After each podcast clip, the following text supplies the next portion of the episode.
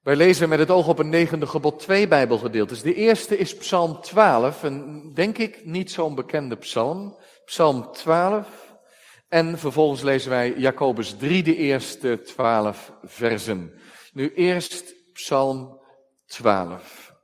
Een psalm van David voor de koorleider op de achtste. Breng verlossing, heren, want goede tieren mensen zijn er niet meer. Onder de mensenkinderen zijn er nog maar weinig trouw. Valse dingen spreekt men tot elkaar. Met vleiende lippen, dubbelhartig spreekt men. Laat de heren alle vleiende lippen afsnijden en de tong vol grootspraak. Zij zeggen, met onze tong zullen wij de overhand hebben. Onze lippen zijn van ons. Wie is heer over ons? Om de verwoesting van de ellendigen en het gekerm van de armen zal ik nu opstaan, zegt de Heere. Ik zal in veiligheid brengen wie hij weg wil blazen. De woorden van de Heere zijn reine woorden, als zilver gelouterd in een aarden smeltkroes, gezuiverd zevenmaal. U, Heere, zult hen bewaren. U zult hen beschermen tegen dit geslacht voor eeuwig. Overal draven goddelozen rond, wanneer de gemeensten onder de mensenkinderen verhoogd worden. Tot zover Psalm twaalf, de eerste schriftlezing. En dan lezen wij verder in Jacobus drie, waar hij spreekt over de zonden van de tong. Jacobus drie, vers één tot en met twaalf lezen wij. U moet niet allemaal leermeesters willen zijn, mijn broeders. U weet immers dat wij dan een strenger oordeel zullen ontvangen. Want wij struikelen alle in veel opzichten. Als iemand in woorden niet struikelt, is hij een volmaakt man die bij machte is om ook het hele lichaam in toom te houden. Zie, wij leggen de paarden een bit in de mond, opdat ze ons zouden gehoorzamen. En wij sturen daarmee heel hun lichaam. Zie, ook de schepen, al zijn ze nog zo groot, en worden ze door harde winden voortgedreven, ze worden gestuurd door een zeer klein roer, waarheen de stuurman ook maar kiest en wil. Zo is ook de tong een klein lichaamsdeel, en roemt toch van grote dingen. Zie eens hoe een klein vuur een grote hoop hout aansteekt. Ook de tong is een vuur, een wereld van ongerechtigheid. Zo staat het met de tong onder onze lichaamsdelen. Ze bevlekt het hele lichaam en zet onze levensloop vanaf het begin in vlam, en ze wordt zelf door de hel in vlam gezet. Want elke natuur, zowel van wilde dieren en vogels als van kruipende dieren en zeedieren, wordt getemd en is getemd door de menselijke natuur. Maar de tong kan geen mens temmen. Ze is een niet te bedwingen kwaad, vol dodelijk vergif. Door haar loven wij God en de Vader, en door haar vervloeken wij de mensen, die naar de gelijkenis van God gemaakt zijn. Uit dezelfde mond komt zegen en vervloeking voort. Dit behoort niet zo te zijn, mijn broeders. Laat soms een bron uit dezelfde ader zoet en bitter water opwellen. Kan ook, mijn broeders, een vijgenboom olijven voortbrengen of een wijnstok vijgen? Evenmin kan een bron zout en zoet water voortbrengen. Tot zover ook de tweede schriftlezing. Zalig zijn zij die het woord van de Heere onze God horen en geloven en eruit leven. Amen. Wij zingen nu uit Psalm negentien, twee versen over het geweldige van Gods wet, hoe waardevol dat is en hoe blij je kan worden van de goedheid van Gods geboden en tegelijk ook het gebed. Wat hebben we Gods hulp nodig en zijn leiding om in zijn voetspoor te gaan. Twee versen van Psalm negentien. Gemeente van onze Heer Jezus Christus, de tekst voor de preek vindt u in Exodus twintig en Deuteronomium vijf, waar de tien geboden staan. En daar lezen we het negende gebod. U zult geen vals getuigenis spreken tegen uw naaste. Dat en... Uh, de Bijbelgedeeltes die we hebben gelezen zal uitgangspunt voor de prediking zijn. Gemeente, wie heeft er wel eens een hele dag geen enkel woord gezegd? Zijn er hier? Wel eens gedaan? Nog meer? Meeste niet, hè? Nu kan het, ik zat daar ook in de voorbereiding aan te denken. Ik zeg, ik kan wel ervan uitgaan dat er niemand is die dat nooit gedaan heeft, maar dat gebeurt een enkele keer. En ik denk ook dat er wel onder bijvoorbeeld uh, ouderen te vinden zijn die wel eens een dag helemaal alleen zijn en geen woord zeggen. Om welke andere reden ook, dat je niks zegt. Maar meestal zou, zeggen we best wel veel woorden. Hoeveel zouden er zijn op een dag gemiddeld? Het loopt in de duizenden. Zou het niet? Meestal.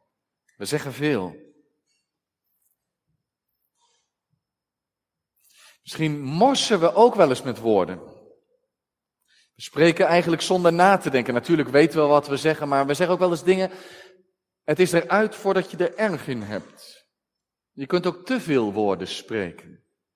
Sommige mensen spreken wel eens van de inflatie van het woord. Hoeveel meer woorden je spreekt, soms wordt het ook minder waard. Er zijn ook wel eens mensen die niet zoveel zeggen, maar op het moment dat ze iets zeggen, dan ga je luisteren, omdat het wijs is wat ze zeggen. Er zit bedachtzaamheid achter de woorden.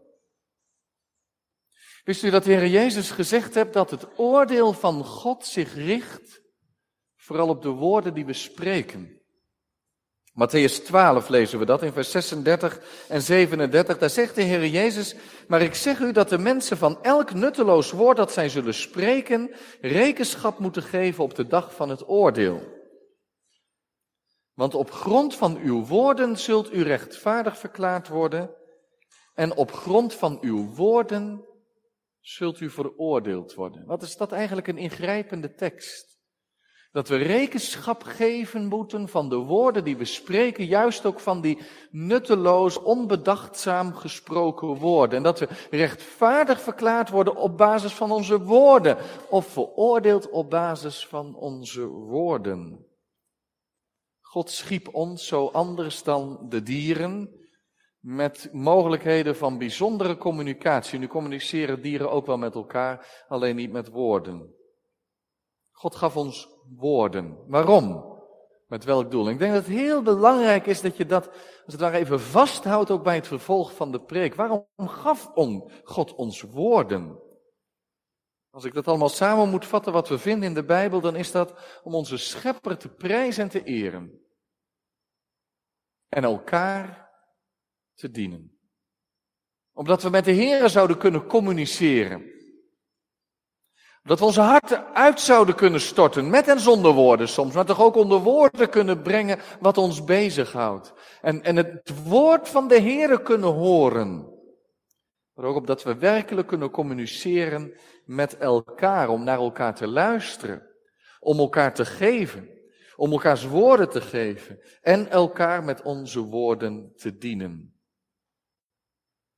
Zouden we vanuit die gedachte, als we nu vanmiddag eens een print zouden krijgen van alle woorden die we deze week gesproken hebben. Ik weet niet hoeveel kantjes dat zou worden. Bij mij, bij u, bij jou. En je zou ze allemaal nog eens even rustig overlezen. Oh, toen was ik daar, toen zei ik dit. Toen was ik bij mijn vrienden, toen zei ik dat. En je zou dat allemaal nog eens bekijken in het licht van, we hebben woorden gekregen om God te eren en te leven, te communiceren en elkaar te dienen. Ik heb de preek maar het thema meegegeven, pas op je woorden. U zult geen vals getuigenis geven, daar gaat het over, het negende gebod. En dat is niet maar een deftige formulering van je mag niet liegen, want het gaat ook werkelijk om getuigen. En getuigen doe je in een rechtbank, als er een rechtszaak is, als een rechter beslissingen moet nemen en iemand staat terecht. Er zijn getuigen, oor- en ooggetuigen die iets belangrijks gaan zeggen. Daar gaat het over. En dan moet je bedenken dat we het hier hebben over een gebod in een tijd waarin er geen vingerafdrukken waren. Laat staan forensisch onderzoek met D N A-bewijs enzovoorts. Zelfs de advocatuur was nog niet uitgevonden.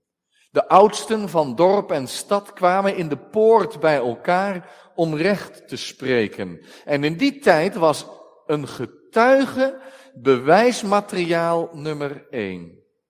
In de mond van twee of drie getuigen zal alle waarheid bestaan. En daarom werden ze onder ede voor Gods aangezicht geplaatst en gezegd, kun je met een beroep op Gods heilige naam zeggen dat je daar toen was en, en vertel wat je precies hebt gezien. Maar dat kon er dus toe leiden, zoveel macht hadden hun woorden, dat hun getuigenis uiteindelijk leidde tot een veroordeling, een gevangenschap, hoewel gevangenschap kenden ze in die tijd niet zoveel, een boete, een wedervergelding of zelfs de doodstraf. En omdat dat laatste natuurlijk iets heel groots was, en dan bijvoorbeeld als er een steniging plaats moest vinden, dan waren de getuigen de aangewezenen om de eerste steen te werpen. Als een soort waarschuwing van, denk erom als je een vals getuigenis spreekt, je zult zelf oog in oog met de dader komen te staan die gestraft zal worden. En later zegt de Heer Jezus ook in verband met die oude regel, wie van u zonder zonde is, werpen de eerste steen. Kun je als getuige zeggen dat de ander schuldig staat, maar dat je zelf schuldeloos bent? En wat een macht die getuigen hebben, zien we bijvoorbeeld in de geschiedenis van Nabot. Nabot had een akker die grensde aan de tuin, aan de landerijen van Agab. En Agab dacht, ik wil mijn tuintje graag groter hebben. Ik wil Nabot een stukje erbij nemen. Als koning kun je dat toch vragen.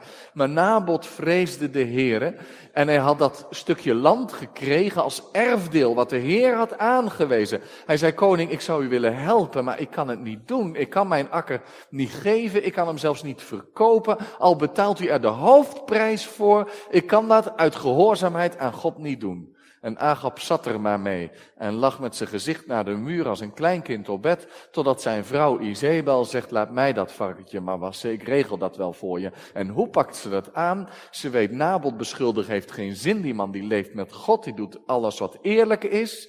Maar als ik nou twee valse getuigen zie te krijgen, die hem beschuldigen, die allebei goed een verhaal hebben wat precies op elkaar aansluit en die er geen probleem van maken om onder ede geplaatst te worden, de naam van de Heere God te noemen en te zeggen, we hebben het allebei gezien, Nabot, wat, waarvan zullen we hem beschuldigen? Van het vloeken van God. Moet je nagaan, je zult Nabot zijn. Je wordt opgehaald, gebonden en er staan twee getuigen die zeggen, ik was er zelf bij. Nabot kan wel ontkennen, maar ik was erbij. Ik heb het hem zelf horen zeggen. Ik stond daar. Vanuit die hoek zag ik het en ik hoorde het. Dat hij God vloekte. En er is een tweede getuige die zei, nou laat ik op hetzelfde moment. Nabot zag me wel niet, maar ik was daar en ik heb het gehoord. En Nabot is gestenigd. Wat een macht kunnen getuigen, ook valse getuigen, hebben. Je was bijna weerloos als er een vals getuigenis was. En daarom was dit dus een gebod wat bedoeld was om de Israëlieten te beschermen tegen valse geruchten en getuigenissen over jouw leven. Nu, vandaag de dag is het anders. Is daarmee het gebod minder belangrijk geworden? Nee, het gebod is uiterst actueel. Een vals getuigenis is immers dat je iemand onterecht in een kwaad daglicht stelt, in het openbaar, waardoor de ander zich nauwelijks kan verdedigen, zeker als die er niet zelf bij is. Het gebeurt immers als er geroddeld wordt, een verjaardagsvisite of een personeelskamer of noem maar een plaats, kan opeens een rechtbank zijn met aanklagers, getuigen en rechters. De aanklagers zijn de roddelaars. Heb je het al gehoord? Ik vind het niet leuk om te zeggen, leiden we nog vroom in, maar het is toch wel goed dat je het weet. En dan gaat er iets slechts van een ander over de tong. Aanklagers. Getuigen zijn erbij die zeggen, oh nou, dat begrijp ik wel, want zo vind ik dat eigenlijk ook. Ik heb dat ook wel eens meegemaakt. En degenen die luisteren zijn de rechters, die lichtvaardig, ook daar gaat dit gebod tegen in, een oordeel vellen over de persoon die over de tong gaat. Roddel. Kwaad spreken plaatst buiten het koninkrijk van God. Zo ernstig is het. Maar let op, zei eens iemand. Er zijn mensen met een duiveltje op hun tong. Maar er zijn ook mensen met een duiveltje in hun oor. U begrijpt denk ik wel wat ik bedoel. Niet alleen degene die roddelt. Of kwaad spreekt. Al is het de waarheid. Hè? Laster is bewust de waarheid verdraaien. Om een ander te besmeuren. Maar roddel kan een kern van waarheid hebben. Al is het zelden de hele waarheid. Het is altijd onze versie van de waarheid. Maar je staat net zo goed schuldig als je door laat spreken. Erin niet meegaat. En misschien lichtvaardig oordeelt. En je een mening vormt. En eigenlijk iemand innerlijk afwijst. Terwijl je de andere kant van het verhaal niet hebt gehoord. Een duiveltje op de tong en een duiveltje in je oor. Het is beter en heeft God ons daartoe niet onze tong gegeven om elkaars kwade dingen met de mantel der liefde te bedekken. En het goede gerucht van elkaar te verspreiden. Roddel is een groot probleem in onze samenleving. En het dreigt ook kerken van binnenuit aan te tasten. Maar de meeste mensen in onze samenleving maken er geen probleem van.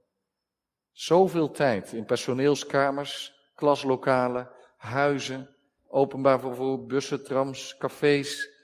Zoveel uren worden gevuld met gesprekken over derden. Is het u wel eens opgevallen? Waarom dan toch? Hoe komt het dat dat zo diep in ons zit? Is het onzekerheid over onszelf, dat we voortdurend bij anderen bevestiging zoeken? Toen zei ik dit, maar hij zei dat en toen gaf ik dit als antwoord. Jij vindt dat toch ook en natuurlijk vindt de ander dat ook en je voelt je beter omdat de ander dat ook vindt. En samen denk je sterker te staan. Is het niet fijn om, als je een ander naar beneden haalt, zelf iets omhoog te komen? Zit dat niet heel diep in ons om een ander even in een kwaad daglicht te stellen? Heb je het nooit meegemaakt dat als er negatief over iemand wordt gesproken, dat het eigenlijk ook best interessant is? We kunnen dat inkleden met een vrome aanloop. Ik zeg dit in vertrouwen natuurlijk, want ik wil een ander niet beschamen, maar... En dan komt het alsnog. Of dit moet je echt beslist niet doorvertellen, want we mogen hem niet beschadigen, hè? Maar waarom? Er was een heidense wijsgeer, Socrates, filosoof, die alles wat mensen hem vertelden door drie zeven liet gaan. Wie heeft er wat van gehoord? Kennen we ze? U krijgt een opfriscursus. Moest het ook weer even opzoeken hoor. Heb je het al gehoord, zeiden ze tegen Socrates. Moment, wacht eventjes. Weet u zeker, dat was zijn eerste vraag, zijn eerste zeef. Weet u zeker dat het de waarheid is wat u zegt? Nee, ik heb het ook gehoord, maar het is uit betrouwbare bron. Nee, weet u zeker dat het de waarheid is wil je wel gaan, wat je wil gaan zeggen? Dat is de eerste zeef. En als iemand zei, ja, ja, ik weet zeker dat het de waarheid is. Dan zei Socrates, wacht nog eventjes, voordat u verder spreekt. Is het het goede wat u wil zeggen? Oh nee, zei de ander, het is juist het kwade van een ander. Wat, maar, maar het is toch wel belangrijk dat u dat weet. Nee, zegt, als het niet het goede is, laat het maar zitten. Maar als een ander dan zei, ja, het is ook wel het goede. Dan zei Socrates, nog, nog even wachten.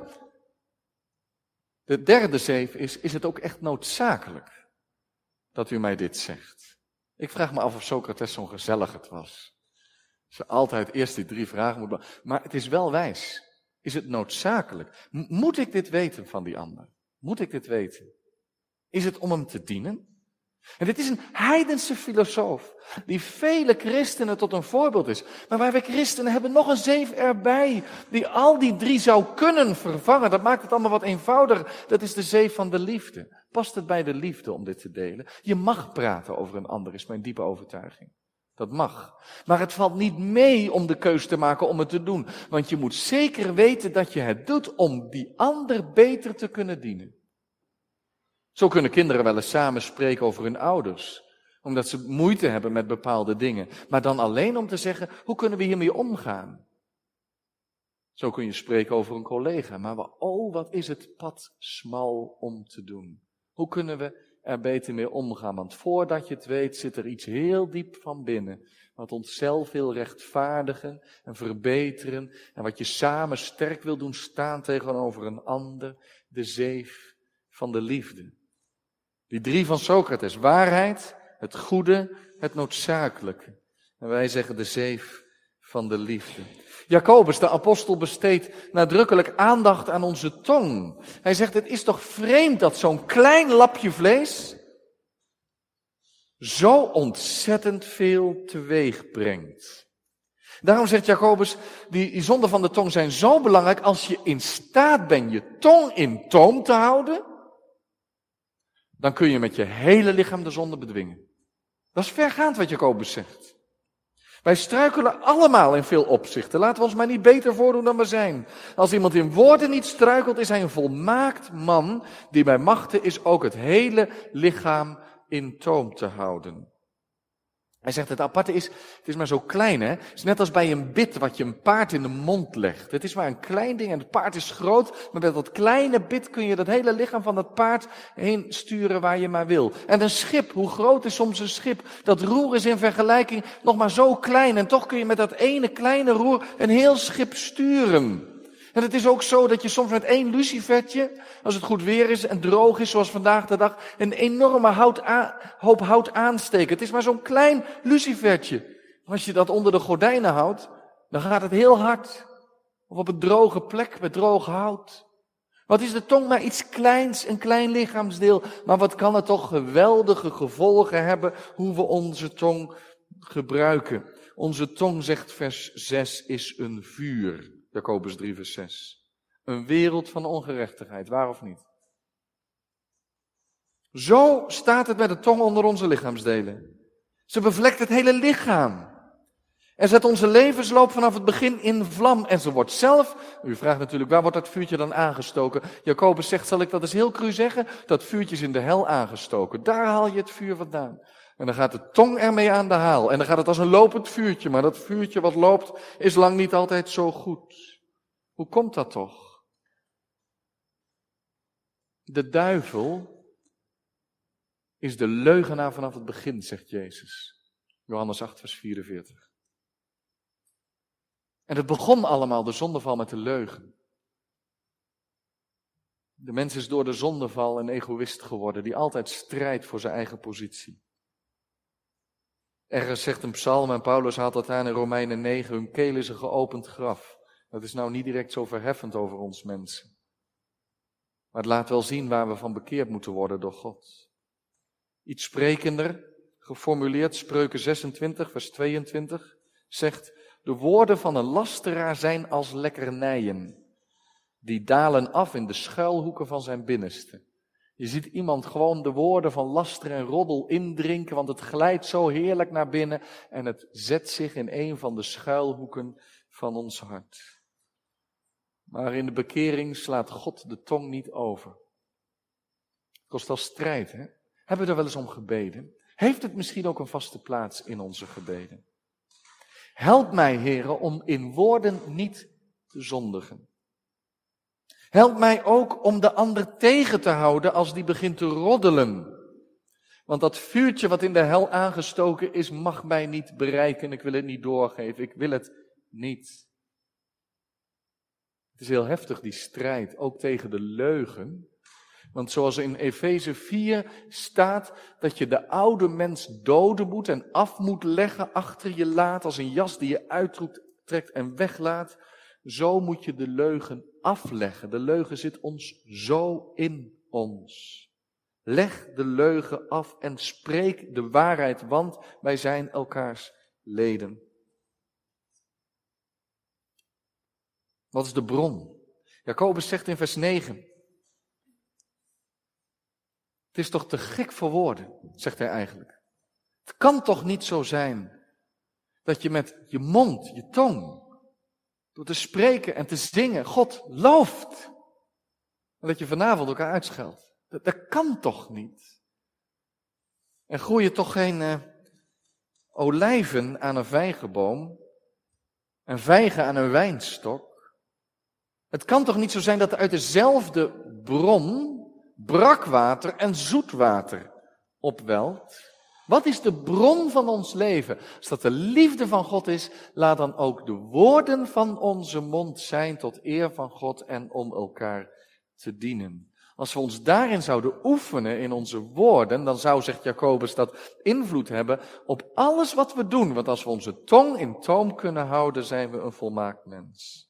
Laten we liever anders zijn. En dan ga ik even verder kijken dan onze schriftlezing in vers zeventien. De wijsheid die van boven is, is ten eerste rein, vervolgens vreedzaam, welwillend, voor rede vatbaar, vol barmhartigheid en goede vruchten, onpartijdig, ongeveinsd.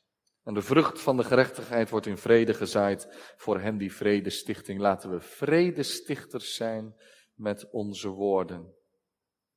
Strijd tegen de leugen. Wil je een kind van God zijn? Haat de leugen en heb de waarheid lief. Ook liegen valt onder dit gebod.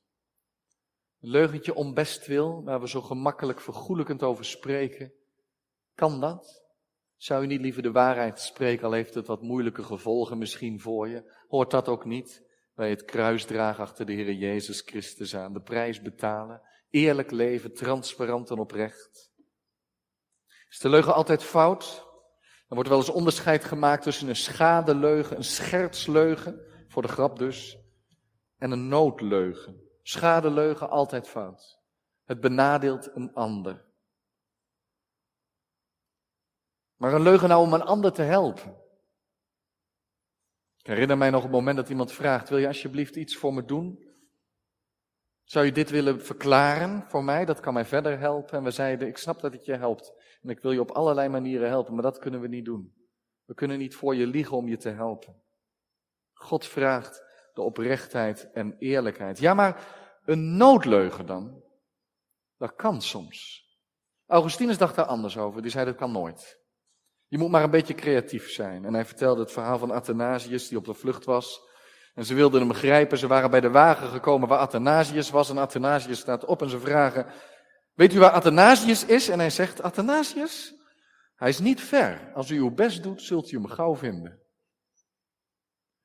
Maar het is ons niet altijd gegeven om creatieve oplossingen te hebben. Zo was er iemand anders, ik heb zijn naam even niet, ik kan dat voor u opzoeken, die in tijden van vervolging, hier in deze omgeving, op een gegeven moment met anderen op een wagen zat. En ze vroegen, uh, uh, wie van u is, en de, die, die naam, en de persoon in kwestie stond op en die vroeg aan zijn medereizigers, is iemand van u? En hij stelde de naam en iedereen kon naar eer en geweten zeggen, nee, dat ben ik niet. Maar als de Duitsers in de Tweede Wereldoorlog bij op de stoep stonden en vroegen, heb je onderduikers? Dan moest je toch maar nee zeggen als je ze wel had. Het gaat hier ook om recht op de waarheid hebben. Bonhoeffer vertelt zo mooi van een onderwijzer die tegen een van de kinderen in zijn klas zegt, zeg eens vriend, kwam je vader gisteren weer dronken thuis? En de jongen die zegt nee, maar zijn vader was dronken thuis gekomen. Maar dat kind kon daar natuurlijk niet mee omgaan en zeggen, als u een vraag wil stellen, wilt u dat even privé persoonlijk doen in de pauze. En die onderwijzer had niet het recht om zo publiek te vragen naar iets wat zo pijnlijk was in de gezinssituatie. Die zondigde dan tegen het negende gebod. Was het niet de onderwijzer in plaats van het kind?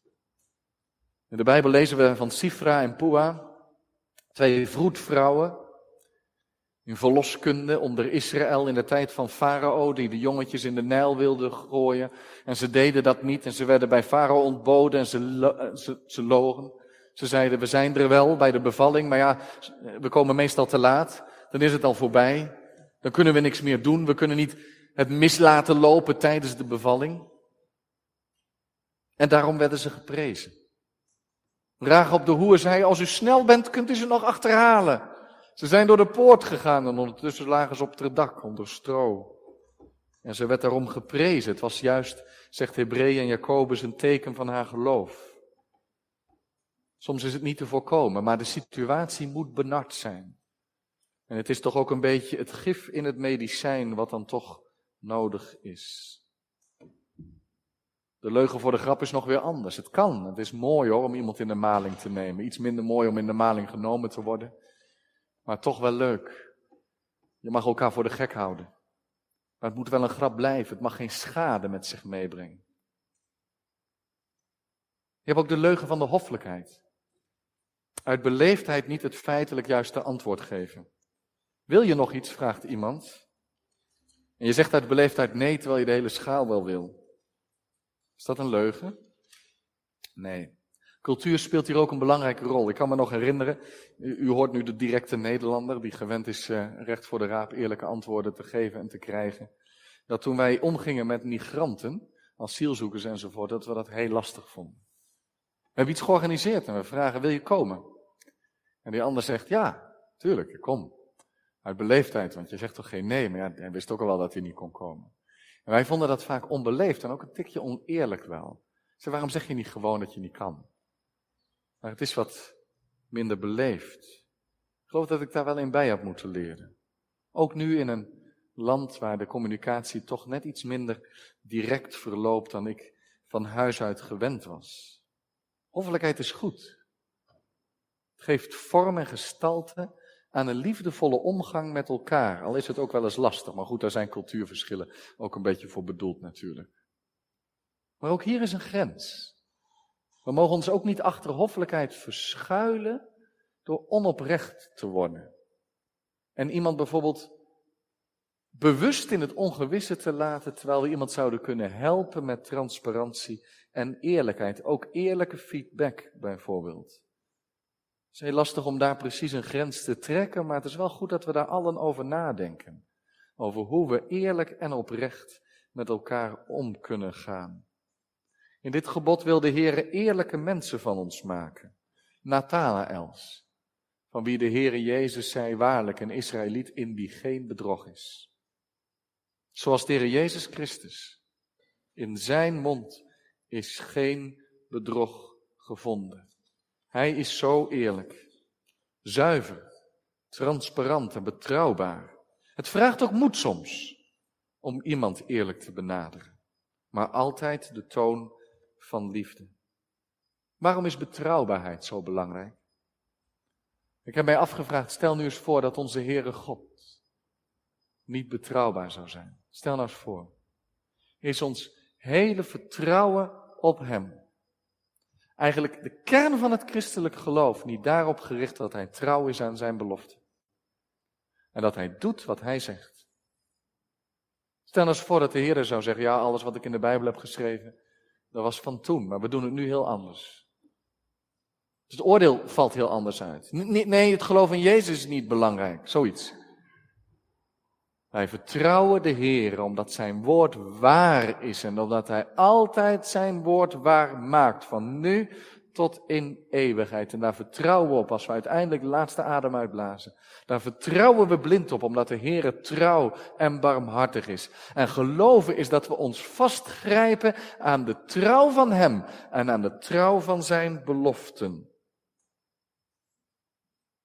Hij heeft een zoon die trouw is, die zegt, ik ben de weg, de waarheid en het leven. Hij maakt zijn woord waar. Ja, de Heer Jezus Christus maakte zijn woord waar. Hij beleed eerlijk wie hij was en betaalde de prijs. Laat dan het laatste zijn bij dit gebod. Laten wij niet zwijgen. Als we de kans hebben een goed woord over de meester te spreken. Laat ons leven geen vals getuigenis zijn over God en over de Heer Jezus Christus en over zijn evangelie. Laten we niet verzwijgen dat we bij hem horen. Jezus zei, wie mij belijden zal voor de mensen, zal ik belijden voor mijn hemelse Vader. Maar wie, wie mij verloochenen zal voor de mensen, zal ik verloochenen voor mijn Vader. Laten we getuigen met het waar getuigenis dat we hem toebehoren en bidden. Laten de woorden van mijn mond en de overleggingen van ons hart voor God welbehagelijk zijn. Amen.